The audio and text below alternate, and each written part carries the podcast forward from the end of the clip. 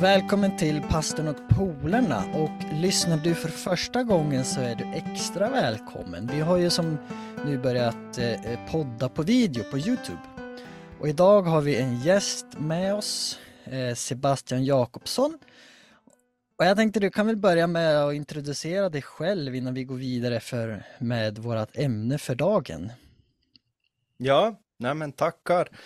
Sebastian Jacobson, och jag Jag, liksom, jag bidrar ju inte med, med den här sköna norrländskan nu utom, utom finlandssvenskan. Eh, men men jag, och, och, jag, jag bor i Vasa på västkusten i, i Finland, och jag jobbar, jobbar deltid här i Vasa Adventförsamling. Med, håller i predikningar, och sen så är jag redaktör också för ett digitalt nyhetsbrev. Eh, och, och, och det var...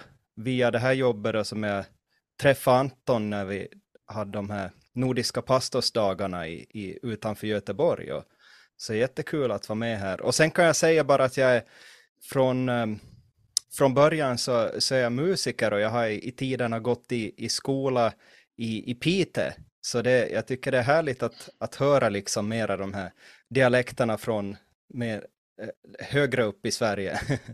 Det känns hemma för mig.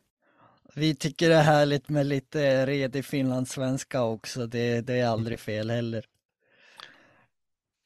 Så det var det. Och vi kan ju säga lite kuriosa tycker jag, att du, du hade ju en predikan på, i finsk radio om jag förstår rätt för några veckor sedan.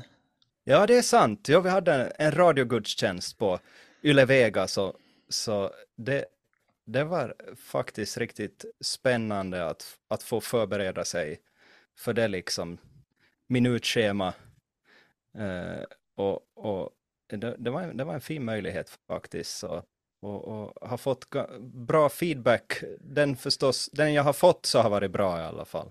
Ja, ja men intressant. Eh, Okej, okay, men... Eh... Vi går in på lite dagens avsnitt, och vi tänkte börja en liten serie kan vi väl kalla det, där vi tar avsnitt nu här framöver och vi tittar lite närmare på Jakobs brev i Bibeln. Det är ett litet sånt här brev i, i Nya Testamentet, där det är fem kapitel tror jag. Och idag så, så ser vi lite på kapitel ett, och så nästa avsnitt kapitel två. Så om du lyssnar och vill hänga med så... inför nästa avsnitt så är det bara att läsa kapitel två, så hänger man med lite mer vad vi pratar om. Så först då, vad, vad kan vi säga till någon som inte har så stor aning om det här med Jakobsbrevet i Bibeln? Vad, liksom, vad kan vi säga om någon som, till någon som är helt ny för, för det här? Vem är Jakob? Vet man det? Var i Bibeln finns det? Och så här. Alltså, jag har förstått att eh, jag har faktiskt eh, jag har just börjat läsa en, en bok. Jag kan, nu kanske man, man inte ser överhuvudtaget. Den heter The Practical Christian, och det är en författare, eh, Bertram L. Melbourne, som har, har skrivit en bok då om Jakobsbrevet, och vad han skrev i det så Så jag har förstått att det mest troliga är att det är Jesu bror eh, som har skrivit det. Och, och, och det är en ganska, när man kollar in liksom, vad det annars står då om Jakob, den Jakob som är Jesus bror, så eh, har han gjort en väldigt spännande resa. Liksom det, det är ingen självklarhet medan Jesus levde att, att han skulle skriva ett sånt här brev. Så det, det tycker jag är ganska spännande. Ja. Det ligger långt bak i, i Nya Testamentet, det är ganska kort, och så vitt jag har hört så var det här ett brev som, som Martin Luther, han, ville, han tyckte inte egentligen så mycket om det här Jakobsbrevet eh, på sin tid, för han tyckte att det fokuserade för mycket på eh, gärningar och inte så mycket på tro. Hmm. Så ja, men det var Martin Luther. Så ja, um, ska vi försöka sammanfatta lätta kapitlet kanske innan vi går vidare, eller det kanske vi, det kanske vi får göra när vi har samtalat färdigt idag. Men det som är intressant, ni får bara avbryta mig om det är något, jag ska ta fram Jakobsbrevet här, är ju att i början det, så är det ju viktigt, så brukar det ju ofta stå, vad heter det, vem brevet är riktat till. Liksom, mm-hmm. Så är det här skrivet till. Och vad står det då? Då i vers ett står det väl ganska tydligt vad det är riktat till. Det är ju hälsningar från Jakob.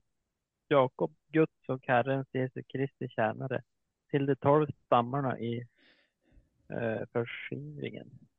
Förskingringen. Det är lite intressant.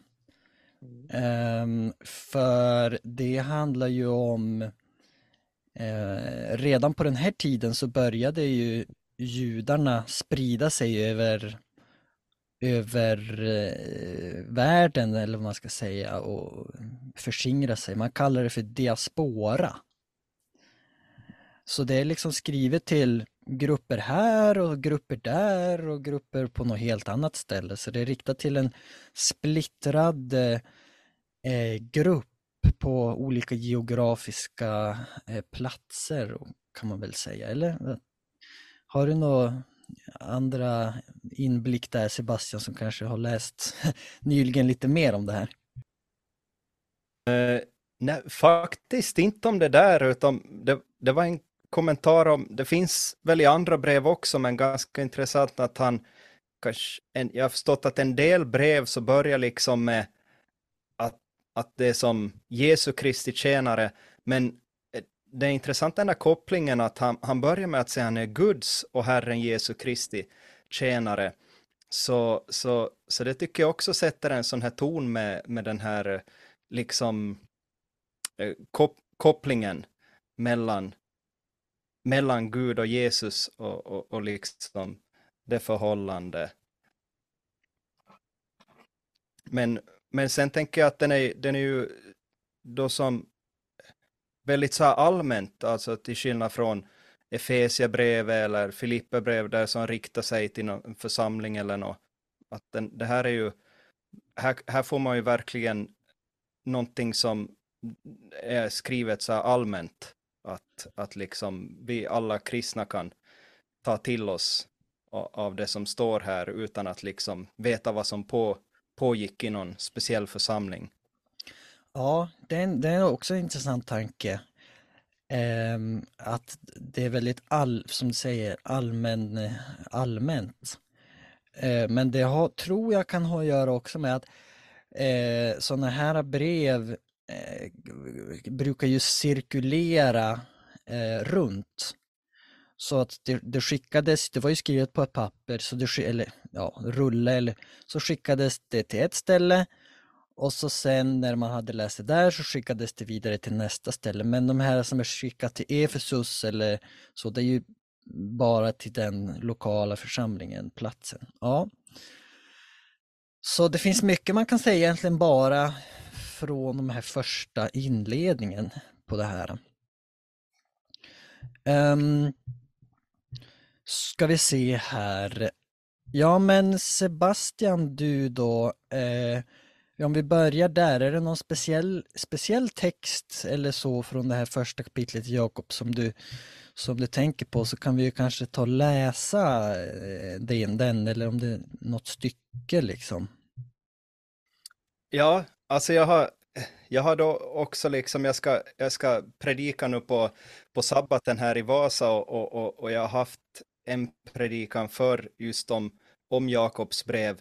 Och då, då har jag liksom insett att jag har kommit till, till vers åtta hittills. För, jag tycker, för det finns så mycket i de här verserna som du sa. Nu, nu har vi läst liksom den första versen, och där den finns det saker att upptäcka. Men eh, jag måste säga att Jakobs brev innehåller en av mina absoluta favoritverser i hela Bibeln. Eh, eller liksom, om man ska säga, någonting som jag försöker alltid ha i bakhuvudet och liksom leva efter och som jag vill sprida till andra. Och det är vers nitton. vers nitton. Men du kan väl läsa den. Vilken översättning har, brukar du ha mm. där då? Uh, no, nu har jag Svenska folkbibeln nittioåtta här. Så jag, jag kan... Jag, jag tror den är ganska lika i, i de flesta, men, men har ni den på något annat vis så får ni säga. Men uh, den är kort men kraftfull. En människa ska vara snar att höra se, och sen att tala och sen till vrede. Utveckla lite då. Ja, okej. Okay. Jag ser ju det som att om, om folk skulle leva eh, efter den här principen så skulle majoriteten av alla konflikter eh, inte överhuvudtaget uppstå. Att, eh, att här, här är liksom en sån grundprincip som, som jag verkligen vill bara ta till mig mer och mer av. Eh, att liksom vi har fått Två, två öron och en mun brukar man säga, och det, det lite kommer fram i den här versen att liksom va, när man är med om någonting, liksom ett samtal, en konflikt, en situation med en eller flera andra människor, så, så får man här liksom, här, här får man prioritera hur man ska prioritera liksom. Det första man ska, man ska inte liksom dra pistolen snabbt, utan man ska snabbt liksom lägga handen bakom örat så man säkert hör och har uppfattat vad som har sagts. Så det, det tycker jag är ganska kul, och, och, och liksom om man tar det i den där ordningen, att man sen väntar in och tar till orda när man först är säker på att man har förstått vad personen verkligen har menat, och sen liksom om det är på sin plats så tar man till vrede, men vers tjugo säger ju att vidare då att ty en mans vrede åstadkommer inte det som är rätt inför Gud. Så, så liksom den här versen hjälper oss kanske på det viset också att göra det som är rätt inför Gud när vi tar till lyssnandet först. Ja, intressant. Och som du nämnde, titeln på den där boken är ju väldigt passande här, för det är ju väldigt praktisk, ja, kristendom är det ju, men det, det är ju också, du behöver inte vara kristen på något speciellt sätt för att liksom fatta just det här. Och det tycker jag är fint med, ja, kanske Jakobsbrevet, men andra sådana här grejer i Bibeln också, att man behöver inte nödvändigtvis vara kristen för att tro på själva budskapet i, i det här. Nej, exakt. Det är liksom med, medmänsklighet på riktig grundnivå. Och eh, det är en bra konfliktlösningsstrategi som du också säger där. Verkligen, det tror jag. Eh, jag vet inte om Nathan eller Adam kanske har någon, någonting ni har tänkt på i Jakobsbrevet, om ni har läst det på kanske lite kort varsel eller så eller så eller. Eh, jo, nej, men jag fastnade för en bibeltext lite längre upp, eh, vers tolv och tretton. Där står det, eh, jag har också folkbibeln nittioåtta här. Salig är den som håller ut i prövningen, till när han har bestått sitt prov skall han få livets krona, som Gud har lovat dem som älskar honom. Ingen som frestas ska säga, det är Gud som frestar mig. Det Gud frestas inte av det onda och frestas inte heller någon. Det där tyckte jag var lite intressant, för ja, men när man liksom går igenom en tuff tid så kanske man tänker, ja, men nu är det Gud som provar mig och säger om jag, om jag är god nog eller gör rätt saker. Men här ser vi ganska tydligt att det är ju det är vi själva som, som sätter oss i de situationerna, och, och Gud, han hjälper oss ur dem. Och att eh, han vill hjälpa oss genom det där. Lite längre ner står det också att det är vi, det är jaget som, som för oss till frestelse, och, och Satan och så frestelse. Så jag tyckte det var väldigt tydligt. Jag hade läst det så tydligt någon gång. Så det fastnade jag för. Ja, vars var vi? Vad säger texten om Gud? Och det är ju en sån här fråga som man kan fråga. Man kan ha den i bakhuvudet nästan vilken text man än läser i Bibeln, vad du än läser i Bibeln, eh, om man bara inte fattar någonting eller så, så kan man ju alltid tänka, men vad säger den här texten om Gud? Man kan ju också säga så här, om det här var den enda texten som man hade och läste om, alltså, om Gud, eller om det här var den enda texten som man hade tillgänglig eller så, v- vad skulle det säga om Gud då? Kanske lite mer, man kanske alltså, måste tänka lite mer så då, men, eller? Alltså jag, jag har två tankar på det. Eh, dels att... Eh... Ja, vad var det? det för, just det här, att det, det är ju en ganska stor fråga det här, just så, som, eh, som du läste i, i det här vers tretton och fjorton om, om det här med att frestas och, och varifrån, vad är bakgrunden till det? Och, och, och liksom vi, vi inser att, att vi står faktiskt ansvariga själva för, för våra gärningar. Vi, vi kan liksom inte skylla ifrån oss och, och säga liksom att Gud har utsatt oss för det här. Så, så, men, men också så, för många människor är ju liksom, har svårt att tro på Gud um, för, att, för att de liksom tänker att Gud då är, är, står bakom en massa hemskheter som händer i, i världen och, och sånt. Och, och, liksom att, att, och många är också väldigt in på det här att går det bra eller går det dåligt, så då har det liksom med att göra hur man har det ställt med Gud. Men här, här, får vi, här är han ganska tydlig med att det, det, det liksom inte, inte så det fungerar, utan tvärtom det andra som, som jag tycker att det säger om Gud, som också är en favoritvers för mig, är sen eh, vidare i vers sjutton. Där det står, allt det goda vi får och varje fullkomlig gåva är från ovan och kommer ner från ljusens fader, hos vilken ingen förändring sker och ingen växling mellan ljus och mörker. Den här, de här verserna så, eller den här versen så har, har verkligen eh, talat till mig just det här.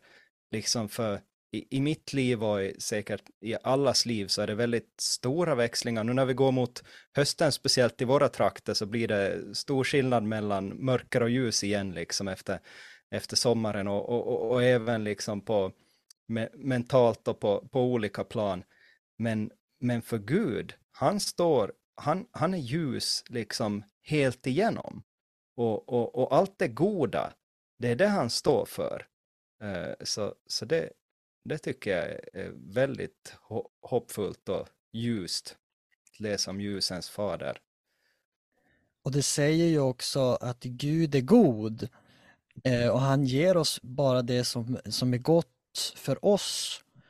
Och just att han ger, alltså det här att det är inget vi behöver ge tillbaka för att få, alltså det här, det är fritt, gåvan är fri, eh, säger det också. Så ja, man kan säga vers sjutton säger faktiskt en hel del om Gud, bara vers sjutton som du tar upp där.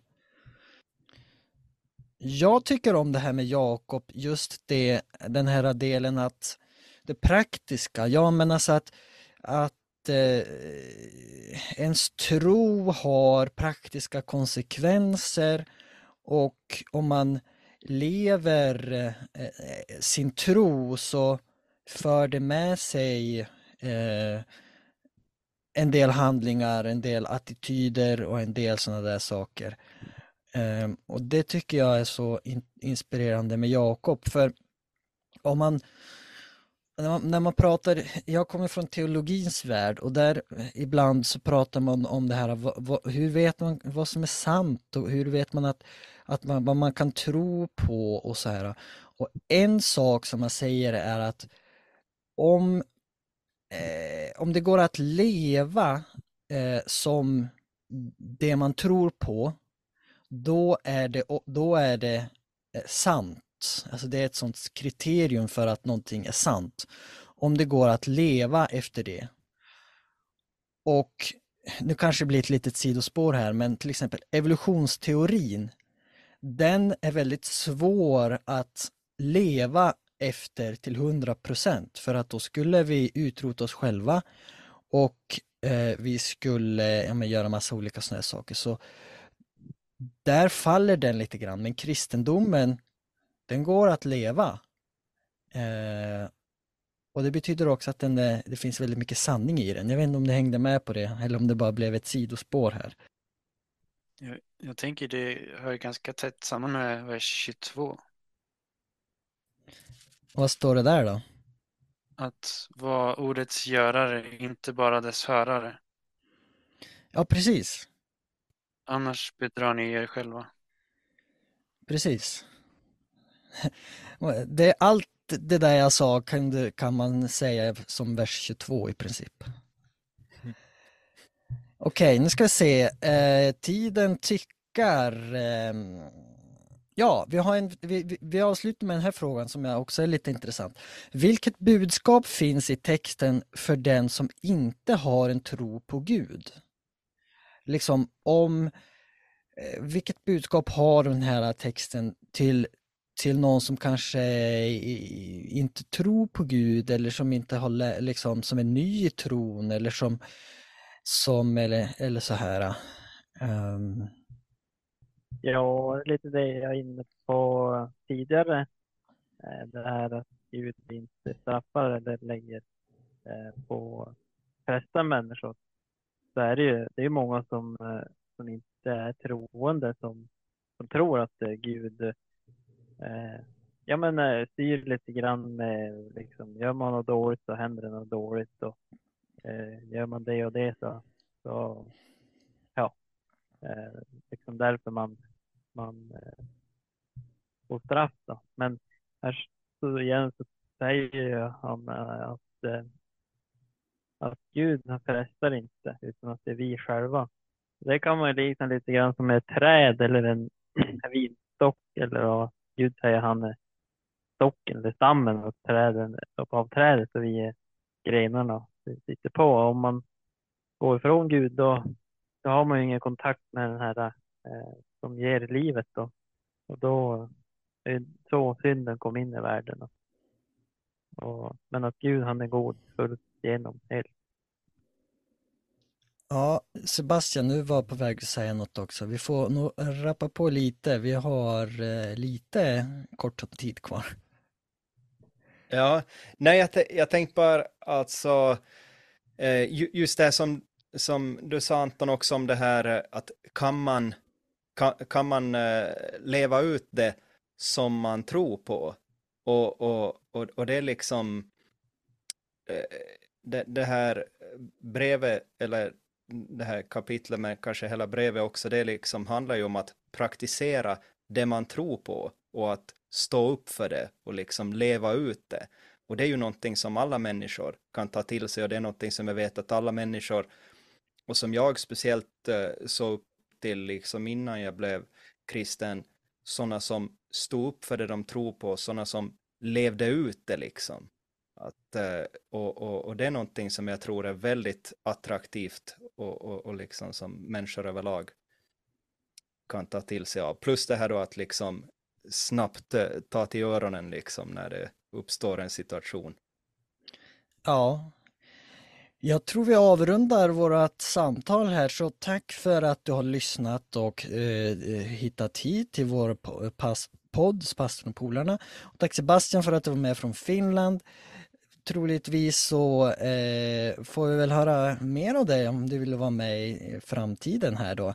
Som förberedelse för nästa vecka så eh, kan ni läsa Jakob kapitel två.